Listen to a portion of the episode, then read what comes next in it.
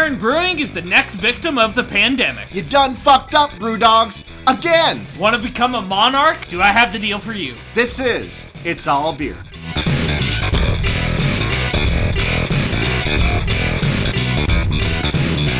Welcome to It's All Beer, where we take the beer news of the week, mash it together, boil it with the hops of truth, and ferment it with the yeast of dick jokes. I'm Jeremy Jones.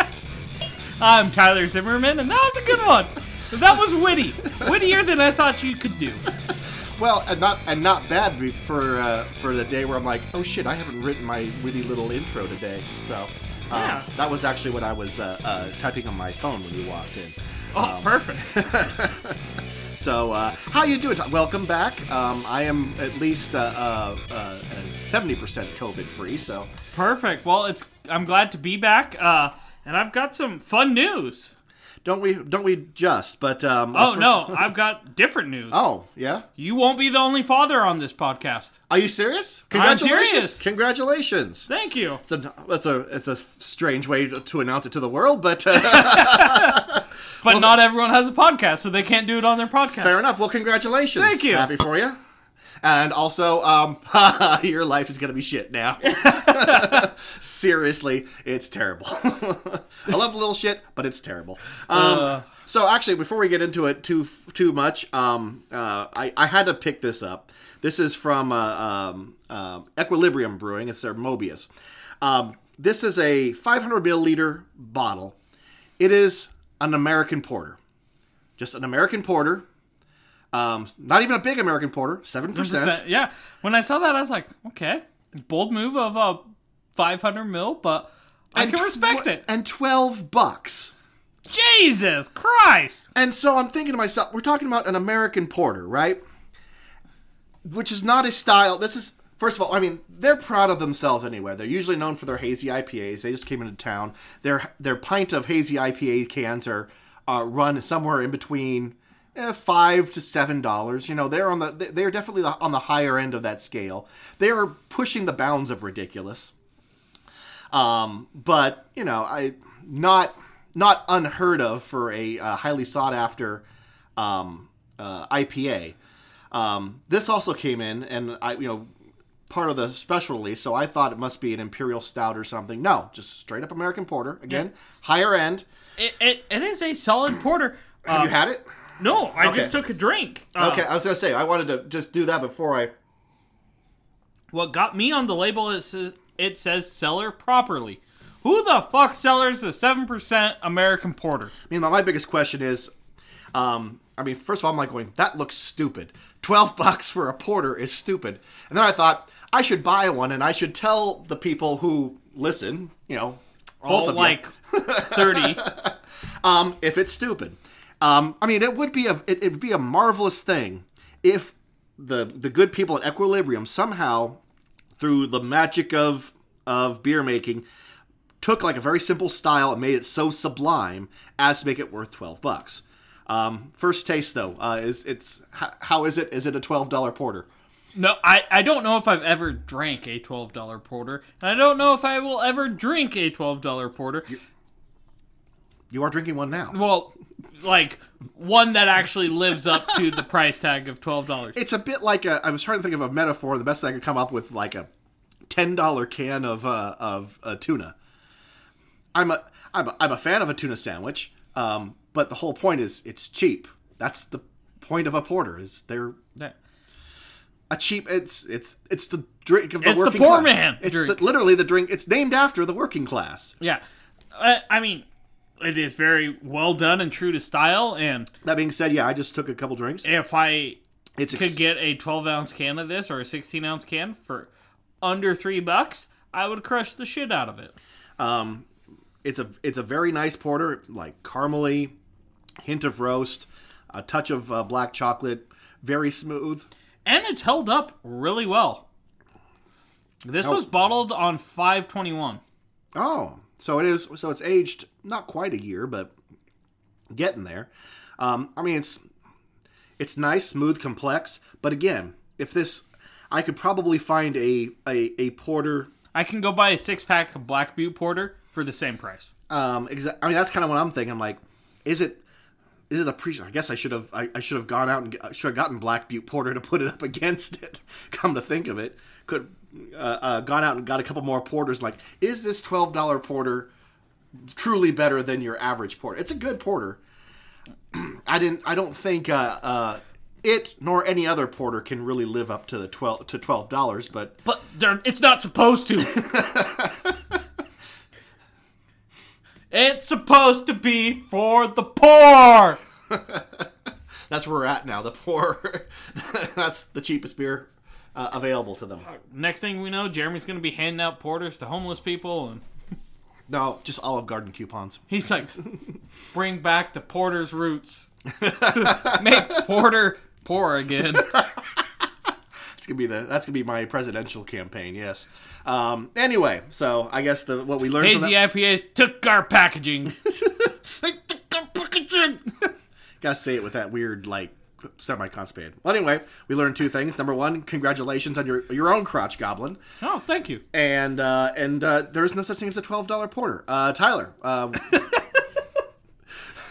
No, there is. You physically paid it.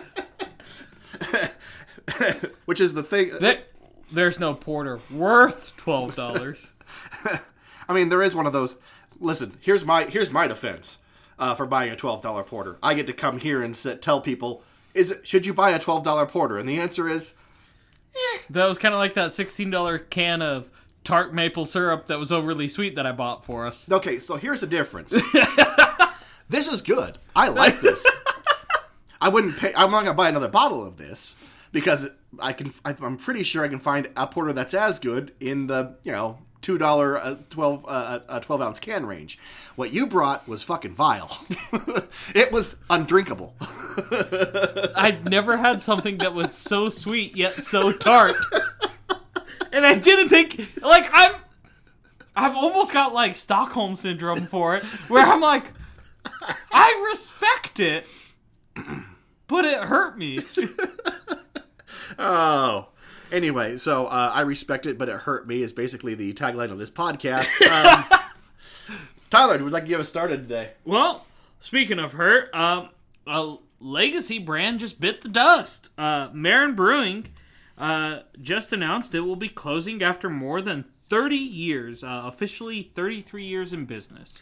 Gee, I mean, I, I was sort of familiar with them. They they came into town with just their pale ale, and the pale ale was a phenomenal pale ale. I was gonna say I feel they were around for like four years and then just kind of phased out in Um, like 2018. they were one of. I mean, they they were in this market through one of the specialty brands. Uh, basically, all they had was their Mount Tam pale ale, mm-hmm. and it did well. But I mean, the thing is, is that if you're if you come into a market and you have one beer that lasts for only so long before people are like, okay, what's next? Cool, yeah. I mean, the, the the exception is, I mean, if they could have, if that distributor could have gotten that to supermarkets or something, then that probably might have changed. I think even then they got it in some placements, but it the style. I mean, pale ales. Why? While I love them, don't move the needle a ton. No, they don't. And so, without getting, I mean, they're they're uh, they're that's that distributor's bread and butter is specialty shops, and so and he got them into most of them, but that that market's always looking for what's new, what's exciting, and at some point What's in time, next? yeah, what's next? It sold well, it sold sold extremely well to begin with, then less so, and then finally, um, from I think from my perspective, I took it off the shelves for a while, and then it kind of vanished. But um, such is the such such, such is the story of many brands that make that kind of conga line through uh, this and other markets. Um, But 33 years, I was, I was aware that it was a it was a I guess you call it a legacy brand, but I wasn't aware of that it had that much history down in San Diego. Is it? Uh, I think San Francisco. San Francisco. It do- doesn't specifically mention the city in the article that I found.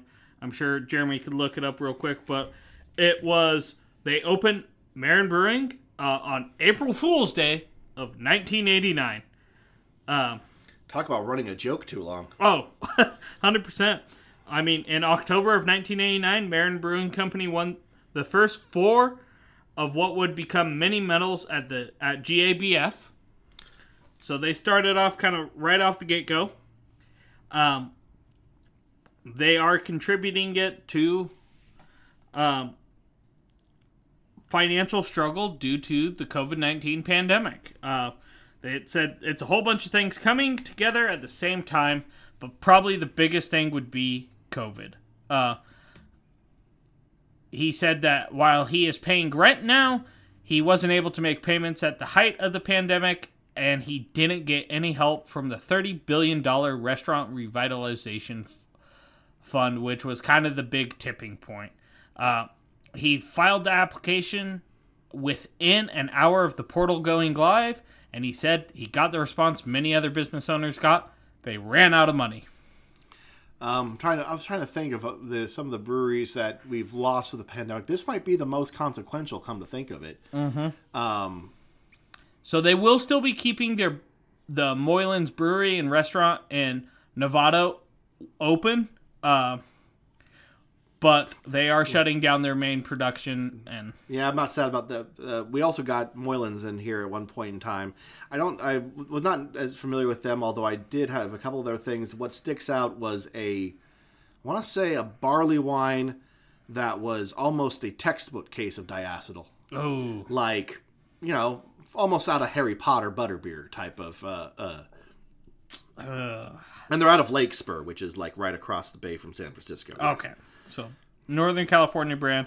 I knew they were somewhere in California, but um, as Jeremy mentioned, they were kind of known for the Mount Tam Pale Ale, um, as well as a Stinson Beach Peach, a triple Dipsea Belgian style ale. Um, but uh, they hosted a ton of music shows. They were a pretty big member of the community, um, and emotions have kind of ra- ranged from outrage to sadness uh, to compassion. People just outrage. that how, how dare you? how dare you close because you're out of money?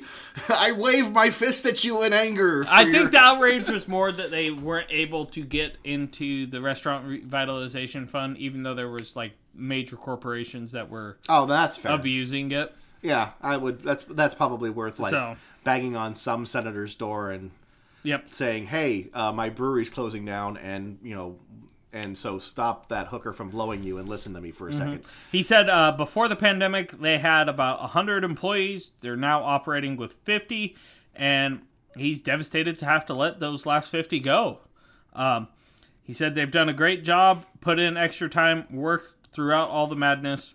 Uh, a few of them will move over to Moylan's Novato location. Not enough was, when asked how many, all he said was not enough. Um, Which is to say, not all of them. Yep. Uh, Moylan does plan to host a silent auction to sell off m- the memorabilia display- displayed in the Larkspur, uh, and all the proceeds from that silent auction will actually go back to the employees being let go. Oh, that's quite kind of them. Yep. Uh, in a quote, he says, It's been a great ride. We've had a lot of good times over the year. Um, we used to be able to do 500 donations a year to about 300 different groups. As time evolves, uh, people get short sighted where they shop. That's why it's important to shop local. Um, and that basically help out in the community. So sad to see him go, but I mean, that's kind of the next evolution of the craft brewing industry is basically evolve or die. I, I think we are kind of in the kind of in the middle of the the the I don't know the the the, the next great filter if you want to call it where the original uh, uh, business owners that you know and entrepreneurs that started that are now you know they were in their 30 20s 30s 40s in some cases when they started that um, and that, and in cases that was in this case 30 years ago and Yep. so not only is the coronavirus uh, pandemic making things difficult but also they're running into the uh, The uh, will to keep fighting. I was gonna say, I was gonna say the uh, uh, the unfortunate reality of mortality, where you kind of go, listen, um, I'm not, Doing 20 hours a day was fine when I was 30. this is this this is horseshit. I want to, I want to basically sit on a deck and drink beer and, and do little else. Yes. So sad to see him go, uh, especially since they had a slight presence for a little while in the Boise market. But uh, be curious to see uh, kind of what takes over in their place. I mean, on I guess on the plus side, a probably a well built brewery that you know could could use a a, a some some new new, tenant? ha- some new hands and a, and some new creativity, a chance to revitalize that. So And I mean, like you had said, we had only got such a small selection of them in hearing kind of their best sellers. None of those three styles are real fast movers. I mean, there's the Mountain mar- what, what was the other ones? Um, a peach ale and a Belgian. Oh, yeah. None of them are none of them are sexy hazy IPAs. Although you know,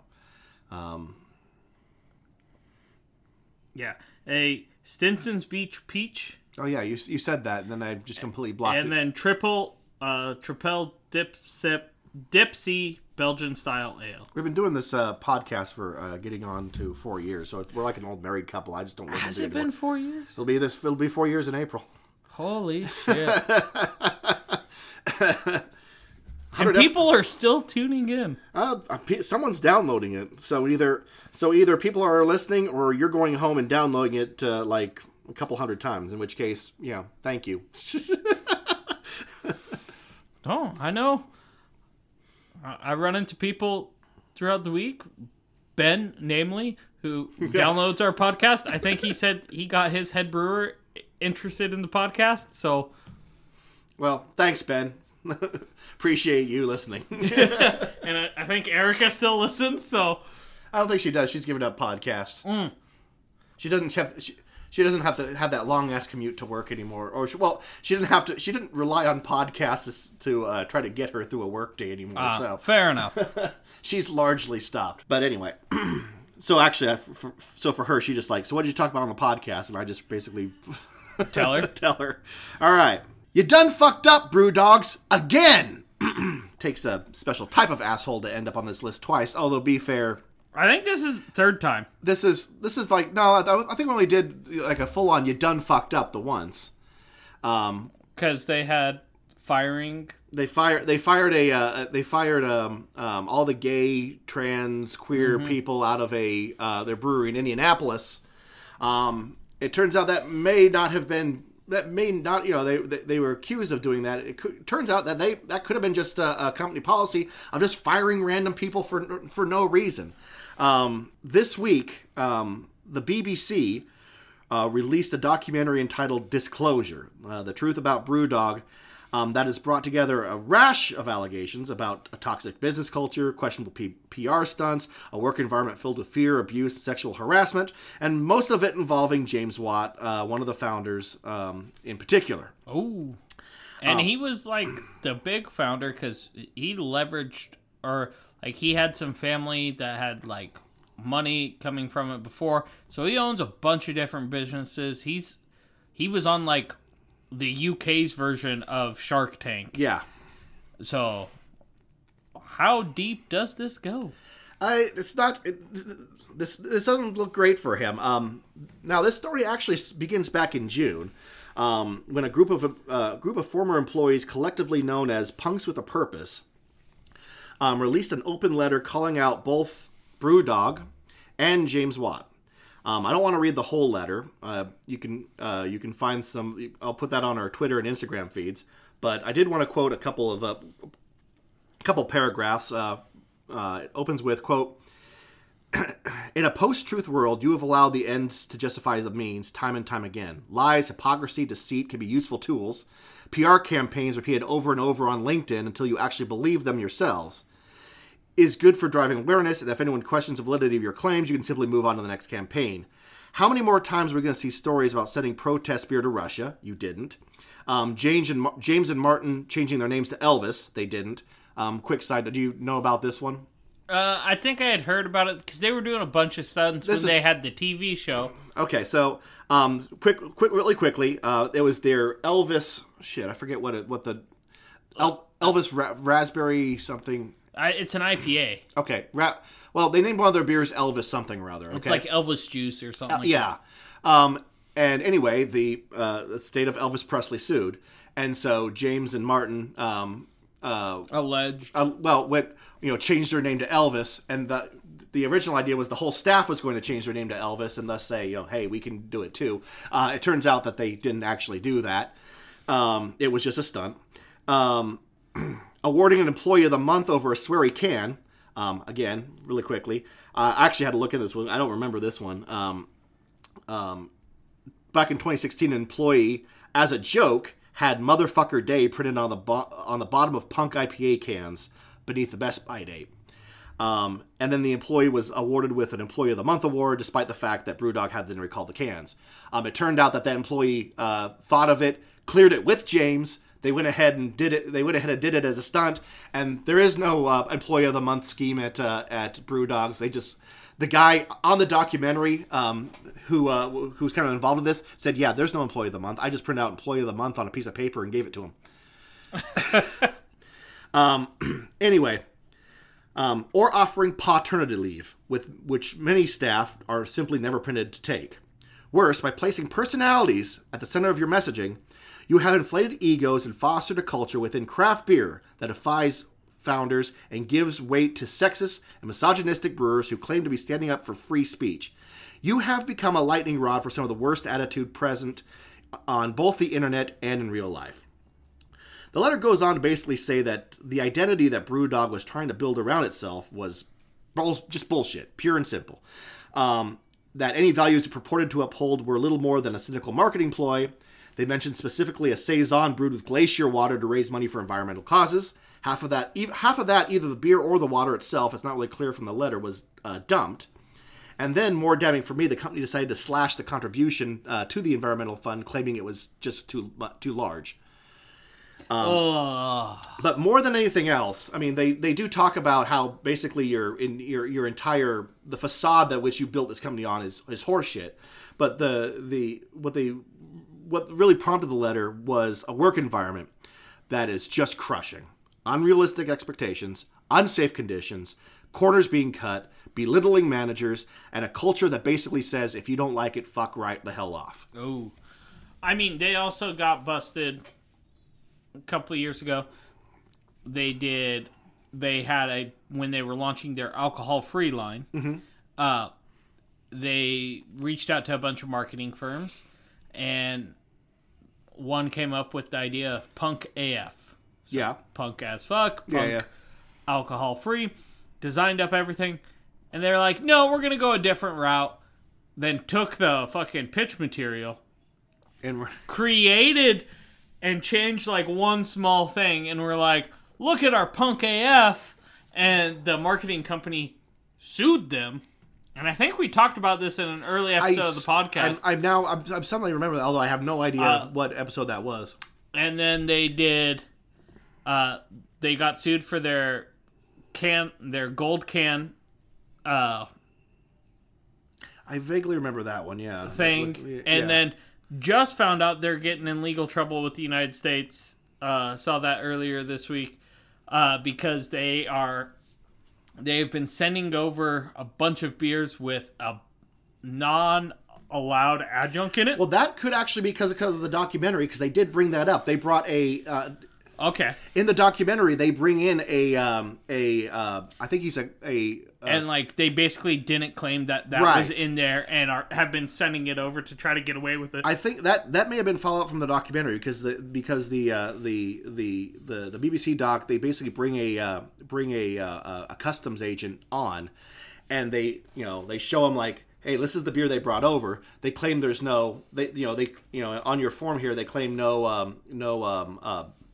um, extracts of any kind, but here's the ingredient list and basically there's this there's this customs guy you can just see the like wheels turning in his mind going in the in the in the interviewer goes so does it look like brewdogs broke the law he's like yeah it looks like they did and it wouldn't take much imagination to say that once that interview wrapped that uh, that that official Said, "Can I have that?" yeah, can I have that? And then went over said, yeah, get me a, uh, give me a call to our boys in uh, in Scotland. I've got to, we, we, we've got to have a chat. Um, but um, um, anyway, um, the uh, many people did. I mean, it's the this culture has uh, um, basically caused a lot of people who join BrewDog with you know great That expectations. rebel. You know that, that were just that were just excited to join a company with this uh, you know with that ideals. Um, it caused them caused a lot of them to leave in disgust and many to fall out of the industry altogether. Um, and then even former employees felt a sense of fear for even speaking out. Uh, current employees of course feel fear, fear uh, you know being fired for little to no cause uh, whenever they brought up issues. Um, the company claims that over 40 additional employees stood by the contents of the letter uh, but were afraid to sign, uh, fearing additional legal or uh, other retribution. And, and and actually, that was what it said in the letter. Since the letter was published in June, an additional 300 employees have come forward saying that they would that they would uh, uh, Now that it's got out, got a little traction. that they would sign the letter. Nice. The letter um, closed with the wor- with words to Watt specifically. "Quote: The true culture of BrewDogs is, and seemingly always what has been, fear. You go on LinkedIn and claim the buck stops with you, but do you have the guts to look at the team you've built around you and admit that the overwhelming majority of them are quietly afraid that their next mistake could be their last at BrewDog? The last few weeks, the silence has been deafening. Excuse me. The silence has been deafening. This is not the time to try and quietly wait things out. Um, James Watt himself, in a public statement after after this letter came out, um, and this letter was published on uh, on on Twitter. Um, in a public statement, um, he said, "quote As a fast-growing business, we have always tried to do the best with by our team. We do have thousands of employees, but with positive stories to tell as a result. But the tweet we saw last night proves that on many occasions we haven't got it right. We are committed to doing better, not just as a reaction to this, but always. And we are going to reach out to the entire team, past and present, to learn more. But most of all, right now, we are sorry. Which Corporate speak. We're sorry. you know what? I oh wait. So that is not. I'll I'll give you that. That that's not bad. That's a good start.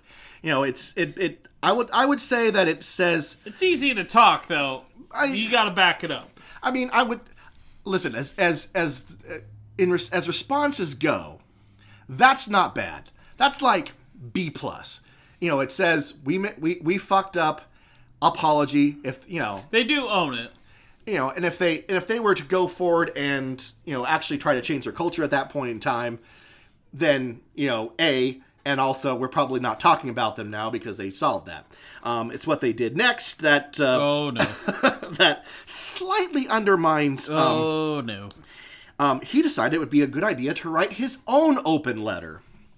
Um, and again, I'm not going to read the whole letter, but it is fucking weird. It reads like the breakup letter from a from that controlling douche you accidentally hooked up with that one time. Oh man. Here is the opening paragraph.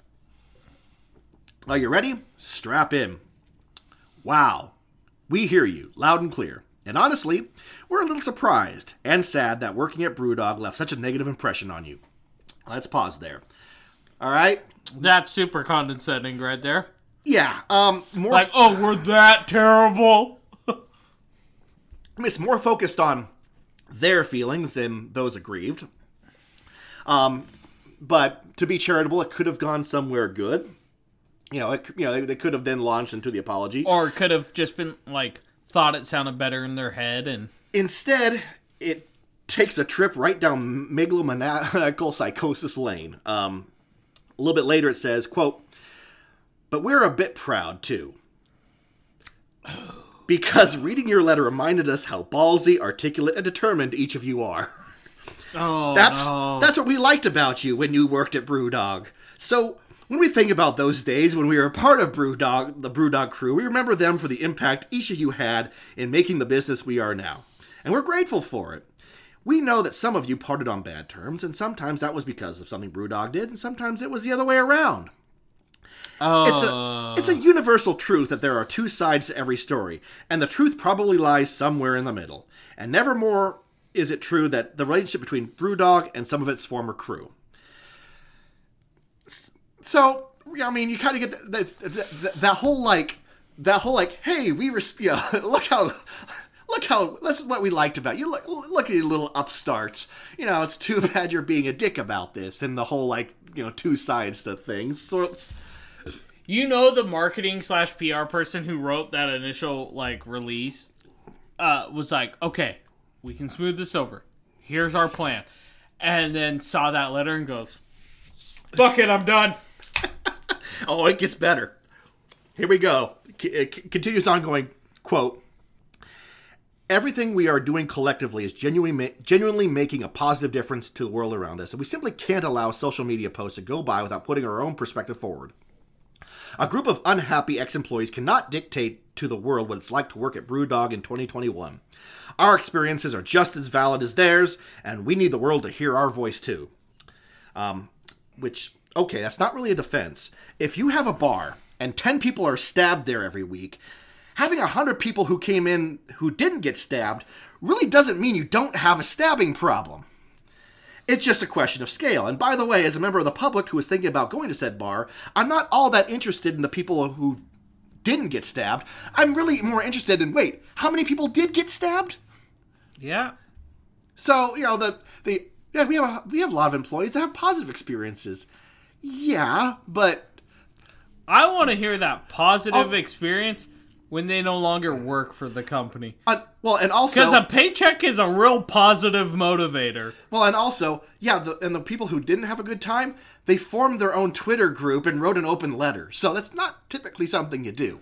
I've had bad That experiences. that's that's not. I just had an asshole boss and like Listen. Uh oh fuck them and my coworkers were like it's not that bad.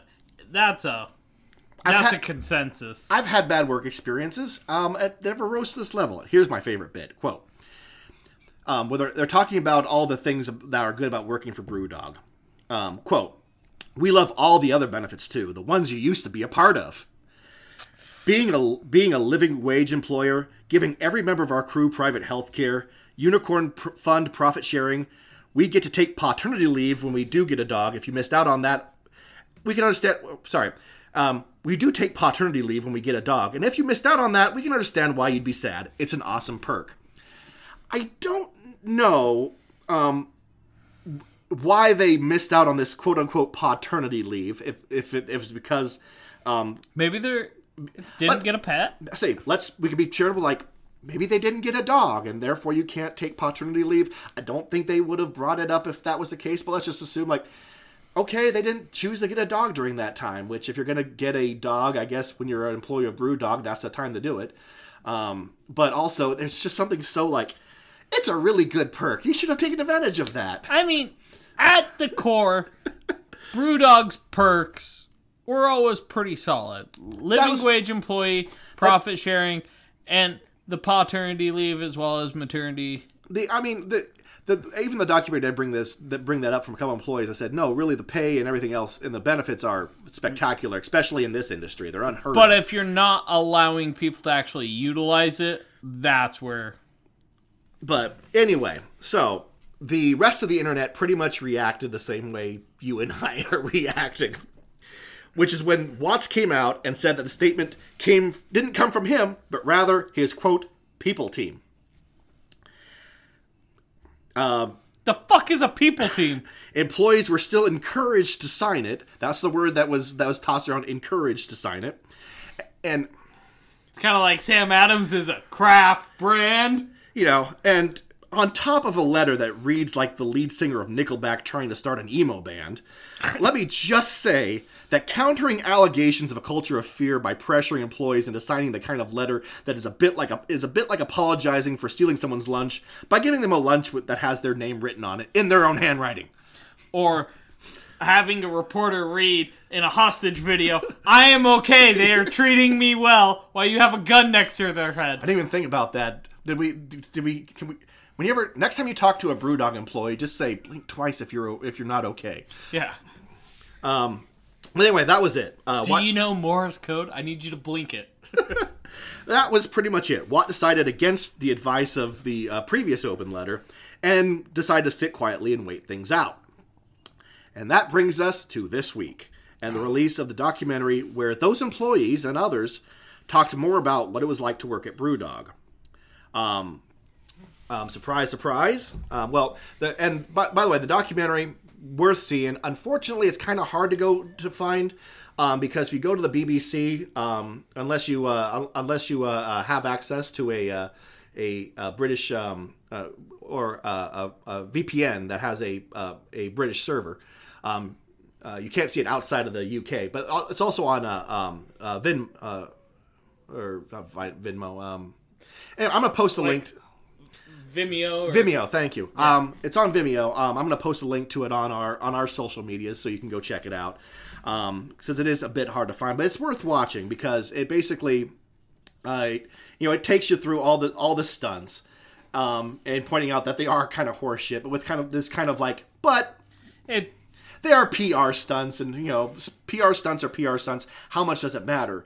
But um, then they start going into the the culture. Well, first of all, they they, they go into the culture of fear, uh, and um, and surprise, surprise, um, allegations of sexual harassment um, that came out uh, claiming that, among other things, um, Watt would often have uh, uh, would would often bring guests, especially in the United States, uh, bring guests, especially uh, uh, attractive women, to the brewery for uh, after hours tours. Um, he has a thing about sex on roofs because um, a couple uh, uh, in at least two breweries, he was either I mean, who doesn't? he Can't fault a guy there. If it's consensual sex on a roof, no qualm here with me. well, it does. If you're leveraging something, okay, I got a problem. uh, I mean, it does sound like he he's like he's one of these assholes that like has he's lazy, so he has like this the same move. Like he he obviously he's rich and has a Scottish accent, so you know you, you know you're You got a leg up. you got a leg up, and then you know, oh, do you want to see my brewery? But not in that accent. I do an act. I can't do a Scottish accent. Oh, you'd like to see my brewery? And then Yeah, they nip on down to the brewery, like, oh, you should see the roof. It's such a lovely view from the roof. You want to see the skyline? Um, although it's funny because I got a goldfish tank up there. You want to go see my goldfish? um, he was he was caught on camera at least one of those places uh, uh, making out on the roof terrace. Although uh, he- he then came uh, at least one statement he claimed that a he was unaware that they even had a roof. He grew up in Scotland. They don't have roofs there, so B, you're, you own the building. Do you not know they have fucking cameras, bro? um, but um, also a bit. I mean, you know, you're, you're you're not wrong there. It's like you own the business, but it's still like if you're employed, if you their employees uh, their employees obviously feel, felt weird about it, and they're and also with a culture there that no one could come up to him and said. One could go up to him and say, "Hey, you know when you like bring women here and have a makeout session on the roof after hours? Could you not do that, please?" or at least do it after we've left so you can let yourself in and out. or yeah, or just yeah, or or, or or whatever. I mean, also you're rich. You could literally do that in any bar in this great land of ours. Branch Welcome out. to America. Buy a penthouse. you don't have to do it. You don't have to do it here. Um, but it also it also uh, uh, came out in the documentary that managers would schedule female workers around visits uh, by Watt. Um, uh, female workers advised their colleagues uh, to dress down, not wear makeup, not attract attention when Watt was in, when Watt was in town. Um, he's apparently that kind of that guy who's going to sit at the bar and stare at you if he finds you attractive. Oh.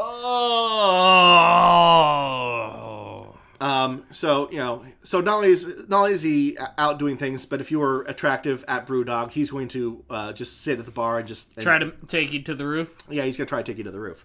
Um, uh, and it also the doctor, documentary also goes into great detail about BrewDog's crowdsourcing program, which, without diving into the minutia of the documentary, again worth seeing. Um, the quick version of, of it is they sold shares of the company to basically their fans, you know, crowdfunding, as a way to invest in the company.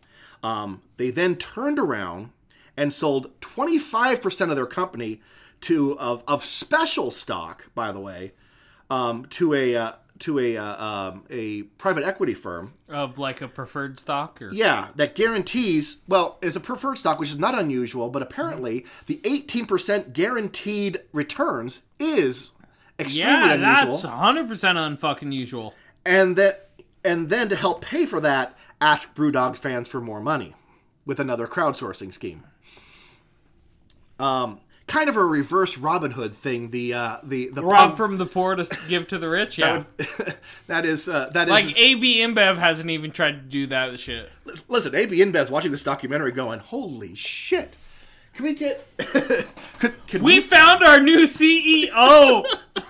One more interesting tidbit. This is not. This is. This. It's not as bad as anything else coming uh, came out of this, but interesting. You you know which. Um, uh, if, if you you've been following James Watt for a while, yeah. yeah. And what do you know? What brand he especially has it out for? Because he's always been like fuck a commercial beer, right? Mm-hmm. Do you remember what brand he especially has it out for? No. Heineken.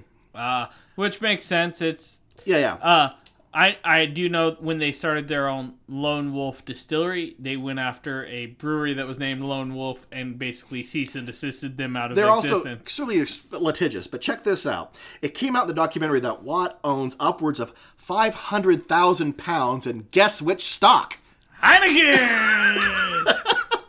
Genius play. I gotta say, genius fucking play. Like this is almost to the level of when AB ref- took the penalty, crashed the CBA stock just so it could buy the last third that it needed at a much lower price. Genius fucking play. I mean, I've seen politicians do this with like guns, uh, be be like anti-gun, run on that platform, uh, to get elected. But a lot of their stock they've invested in is weapons and ammo manufacturers right before they run. So when they get elected, they have to pass that off, and the stock price goes through the fucking roof. It, it's, it's only helpful if no one finds out about it. Although one of the best parts of this documentary, I got to say, was so they have one of their one of the uh, employees. He was a, I think a PR uh, a marketing person um, at BrewDogs, and there's a point where the uh, interviewer, you know, drops this on him. And I, it, you just look at this uh, the, this guy's reaction. It's beautiful. You could not get a better reaction if the guy said, "So it turns out we've have this. This is a, this is true. It turns out James Watt is from Mars." Yeah, we actually have. Here's a picture of him. Uh, here's a spaceship. I mean, it's just this this like this this look on this guy's face. It's like, are you fucking kidding me? it is method for for just pure like Shock and awe. yeah. It really is just like the balls on that guy. Dude, which is genius because you sit there and you shit talk. You're giving basically free advertisement to Heineken. Um, anyway, so where are we at now? Well, Watt has uh, Watt now backed into a corner did which, which I think we can all agree is the most punk rock thing to do. He said none of it was true, and he threatened legal action against the BBC. Attaboy. Which good luck with that. Um, story is very much still shaking out, but I think we can all agree that you're going to want to bring some galoshes. It going to be a shit storm. Um, um, and that's kind of where I mean, like I said, uh, we'll po- post the links to the uh, uh, to the uh, documentary. Uh, we'll just we'll we'll keep you updated on how the the BrewDog. Um, uh, BBC dick measuring contest goes. I mean, I, if I well, if I had to guess, um, you know, BBC has deeper pockets than even BrewDog. Oh, yeah. Um, and And BBC's not going to look like the asshole here. I say, so I mean, yeah, good luck. I guess is uh, is is is, uh, is is what I'm saying. It doesn't look good for uh, uh, Watt at the moment. Um, and also, um, if you decide to uh, uh, run your uh, company on a culture of fear, um, don't be really really good at it. Or if you thought about applying for Brewdog, maybe think twice. Um, if, or if you thought about uh, uh, going to BrewDog, eh, don't. They kill squirrels. they do kill. We do have proof of that. They do. they do kill squirrels. Um, so we did open another beer while while I was in the middle of that tirade. Um, I also, in addition to Mobius, um, just because I saw this uh, nearby, um, I decided to get uh, Rogue's uh, double chocolate stout for us. So on the can it says "Share me" in the like Hershey's bar looking candy. At first I thought it said "Shake me." I was like, "Do you actually have to shake up this beer to like remix back in the fucking chocolate? Is it separating?" And then I realized I was just an idiot and not reading correctly. Um, it's been a long time since I had this one. Rogue is Rogue is one of those uh, uh, breweries that I so want to like, and so often I'm like, yeah, that's disappointing. I mean, this is a solid beer. But it's a I do like that they do a pair with label on it. I mean, this one's good. It's a little bit. There are. When I th- think when I want a chocolate stout, I want something a little bit smoother. This has like a really roasty bite at the end of It it. does have a roasty finish. Um, I think I, the at least the chocolate stouts I like best. Lou Jean comes to mind. Um, that you just heard Tyler have like a, a little beer gasm right over there. Just I was heartbroken the day they took that beer Um, it's away. back. I know it's back, and my life has been happy ever since. Um, note to Tyler's child uh, uh, when you eventually uh, hear this. Um, that's that that's Tyler's greatest joy in life is not you, not a long. You got a lot to live up to, kid. That's even better. You're like, listen, the gauntlet has been thrown down. It's now you and the Lou Jean chocolate stout. And by the way, when you get older, I'll have you try some, and you'll understand. and the Lou Jean, and the Lou Jean didn't spend the better part of three years shitting in his pants. So, and it cost me a lot less than a hospital trip. so you're gonna start. You're gonna. You're not gonna start in a great place. Um, so good luck to. but you know, the tortoise and the hare, you might be able to catch up and win. Uh, oh Jesus, Tyler, what's uh, what's next? well, Jeremy, have you ever wanted to own an island, run a bar, and be royalty? I mean, only only every day I've ever been alive. In fact, if you look on the floor, I've actually like got a little circle like so. Well, hot damn, do I got the deal for you!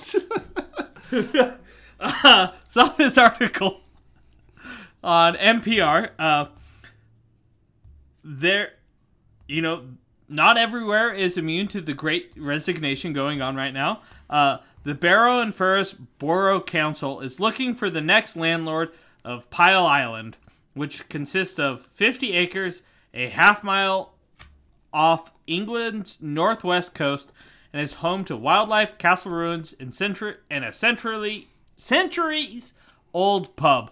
Wow, that was tough. To stop you there, the problem the problem with this is when you say uh, uh, island and pub and royalty, I immediately say tropical island. So Uh, I mean, British I- British islands are they're just they're just damp gray bits of rock in the middle of a terrible ocean. Well, listen up here. Okay. So, the local government is trying to award a 10 year lease to one lucky applicant by the time the 2022 season starts in April. Uh, your primary, primarily responsible for running the beloved pub, the Ship Inn. So, you've got experience there, uh, as well as maintaining other parts of the island, such as its small campsite, uh, according to the posting. Uh, the sus- successful applicant will need to dedicate their role on Pile an absolute jewel in the borough's crown while taking care of the many people who visit the pub each year.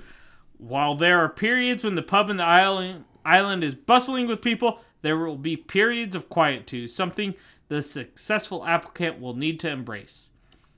Uh, you won't just be a landlord, you'll be a monarch. Uh, this, that's according to the tradition of Let's say- kings and knights of Pile, as the government explains. Can we just briefly, if I if I get this job, can I change the name? So, Pile? Where are you? I'm a king of Pile. Uh-huh. I've been the king of my own pile my entire life. the tradition holds that each new landlord is c- crowned king of Pile in a ceremony of uncertain origin, in which they sit in an ancient chair wearing a helmet, holding a sword, while alcohol is poured over their head. All right, I'm in. Is this wait? Is this an is this an island of the the British or the British or is this a fucking frat house? I don't know, but I was like, I'm pretty sure I've done that ceremony to a pledge before. Beer shower. Uh, Okay, that motion would combine. I mean. uh, Luckily, the, if you're listening, you did not see that. But I'm going to describe it. Uh, Tyler basically did the worst jack off motion, yelled "beer shower" with this horrible look. And I was like, "Oh my god, I am so glad I was never in a frat because Oh. it sounds." I mean, it's always sounded a little bit homoerotic. That just sounded past. I mean, the picture of it in the summer looks actually pretty nice. It does look lovely. There's a little castle there. And, little castle. It looks probably like a mile in diameter. Sure, we'll call it that. I mean, I could be completely wrong. Uh, so visitors can see the island themselves by taking a 12-person ferry uh, that runs between April and September. Uh, it's also possible to walk across the sand uh, during low tide and good weather. Okay. Uh, so, uh, if you're looking to get out of the United States. Uh, there's an opportunity, and if you want to work in a pub that's over 300 years old, kind of do. you can go from being just a lowly beer tender to being a king. That's right, I'm king shit down in Turd Land. Everyone worships me. And then you can literally look at people and go, "You fucking pleb."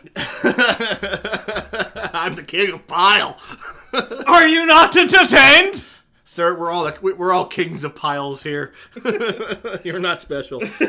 What do we got next, Jeremy? AB InBev news now, where AB is not the fucking worst company we've mentioned today. And that's where we are. AB InBev is looking to position itself better as a as a as a brand, and the craft beer is basically humping everything that moves or denying allegations that they tried to hump everything that moves. um, this comes from Adweek by uh, uh, Kathryn Lundstrom.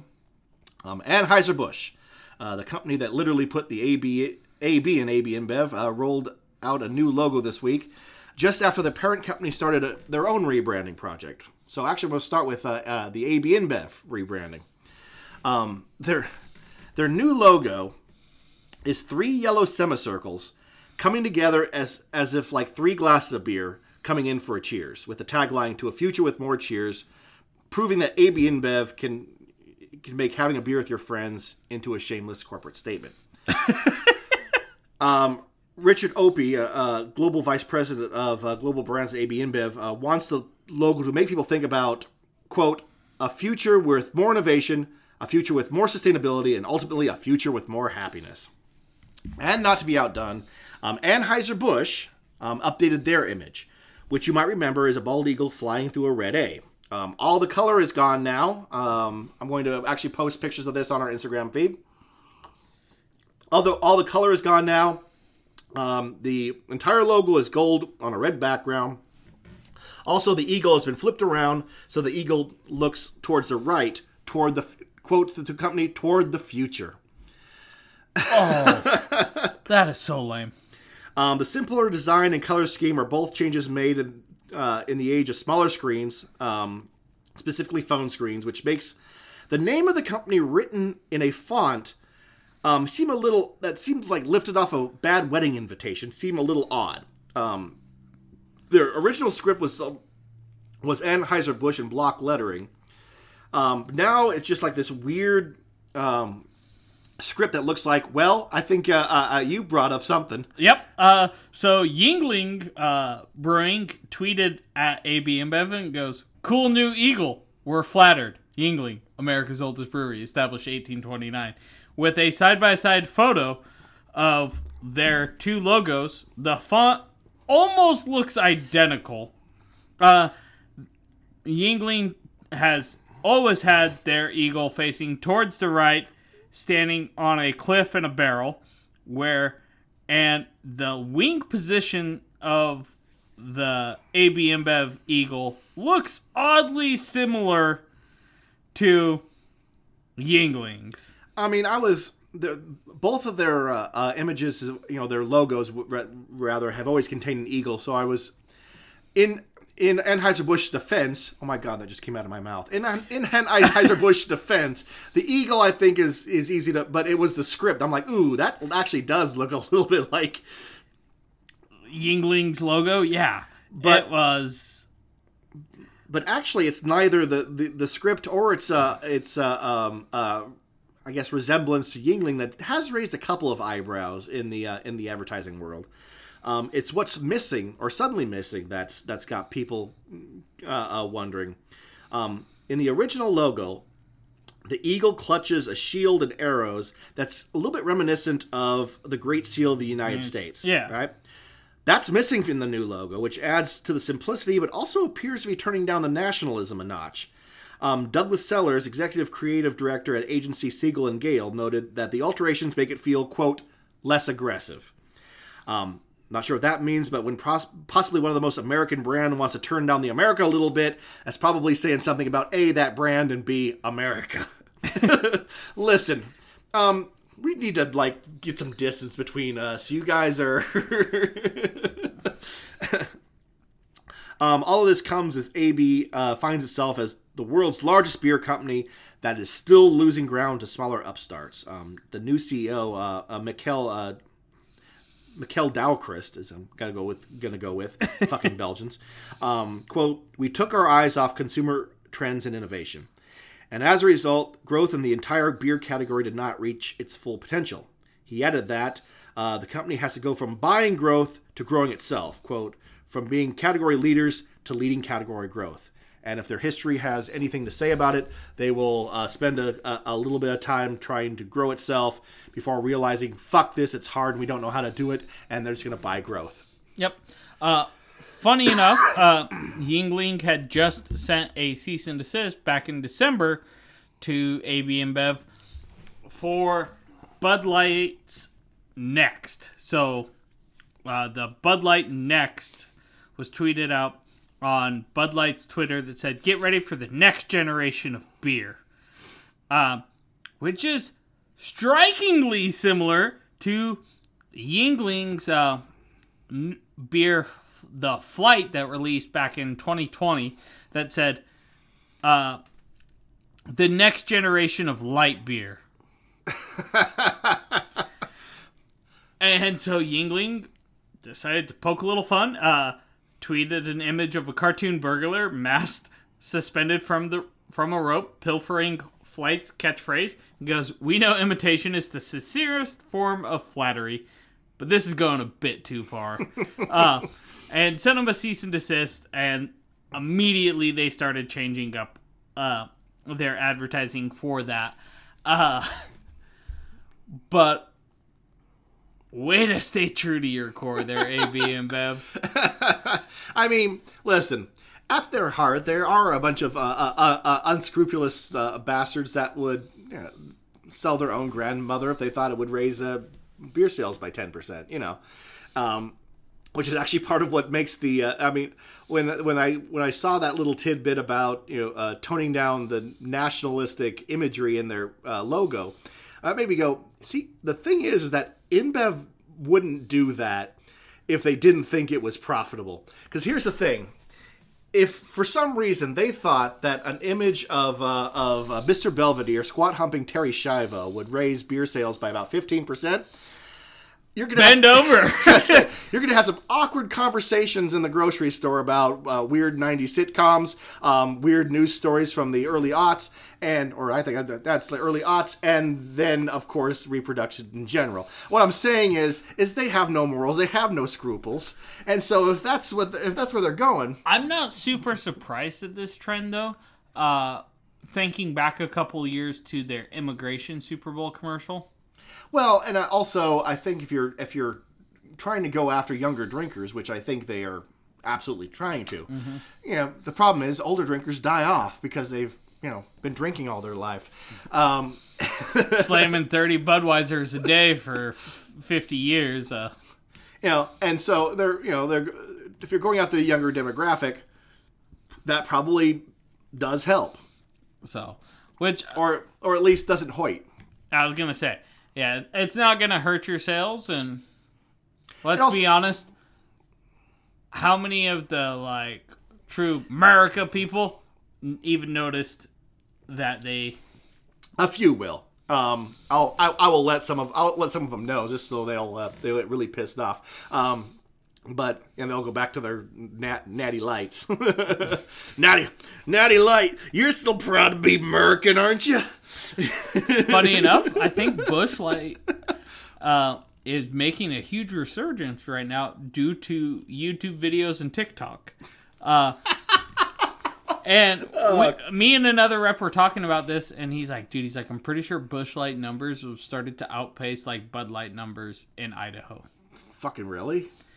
So like the you betcha guy, like they leaned in hard with him, started doing the Busch Lights, Busch lattes, like. You betcha. Sorry, I'm Uh, I I I, I, it's a dude who made basically a YouTube channel in from the Midwest, and so he. I, mean, I, I, I picked up Midwest from the You Betcha guy, but Yeah, I but- mean, I, could- I, I, I've heard the Minnesota accent. I think he's like Iowa. So That's not really You Betcha territory. I mean, it is sort of. That's definitely that's uh, you know, that's more of the upper. That's Minnesota, Wisconsin. Oh, you, oh yeah, you betcha, yeah. Uh, but so he he took off like the Busch Apple was like something they released exclusively with him first. Like it took off and now like people see Busch Light as fun and it's almost becoming like the new PBR. I guess what I'm hearing is I, that you and I have got to like. Well, I guess we got to get on TikTok for a start, um, and then we got to find like some downtrodden brand, and then bring it back Natty Light and bring it back. Let's not Rainier Rainier. Let's do that. Let's do Rainier. Rainier. Every episode we just start with a Rainier, just be like Rainier Greatest commercial ever. And that's how we lost uh, the three people that listen to this podcast. No.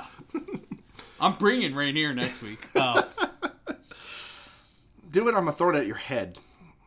I'm gonna make you drink the Coors Edge that I actually still have in the cooler. There was there was a scheme at one point in time that if you left a, a five star review, uh, um, that uh, uh, one of us would chug a, a, a, a Coors Edge. Um, we didn't get enough five star reviews to uh, to use. yeah, what's all- that say about our listeners? They're lazy fucks because they drink too much. I don't think I don't think any uh, any one of them would uh, dispute that idea. No. So you know, they, I could leave five stars, but I could drink this I'm also, beer. I'm, al- I'm also like half in the bag, so I could either leave five stars. They're shit, is five stars technically leaving them all empty or filling them all?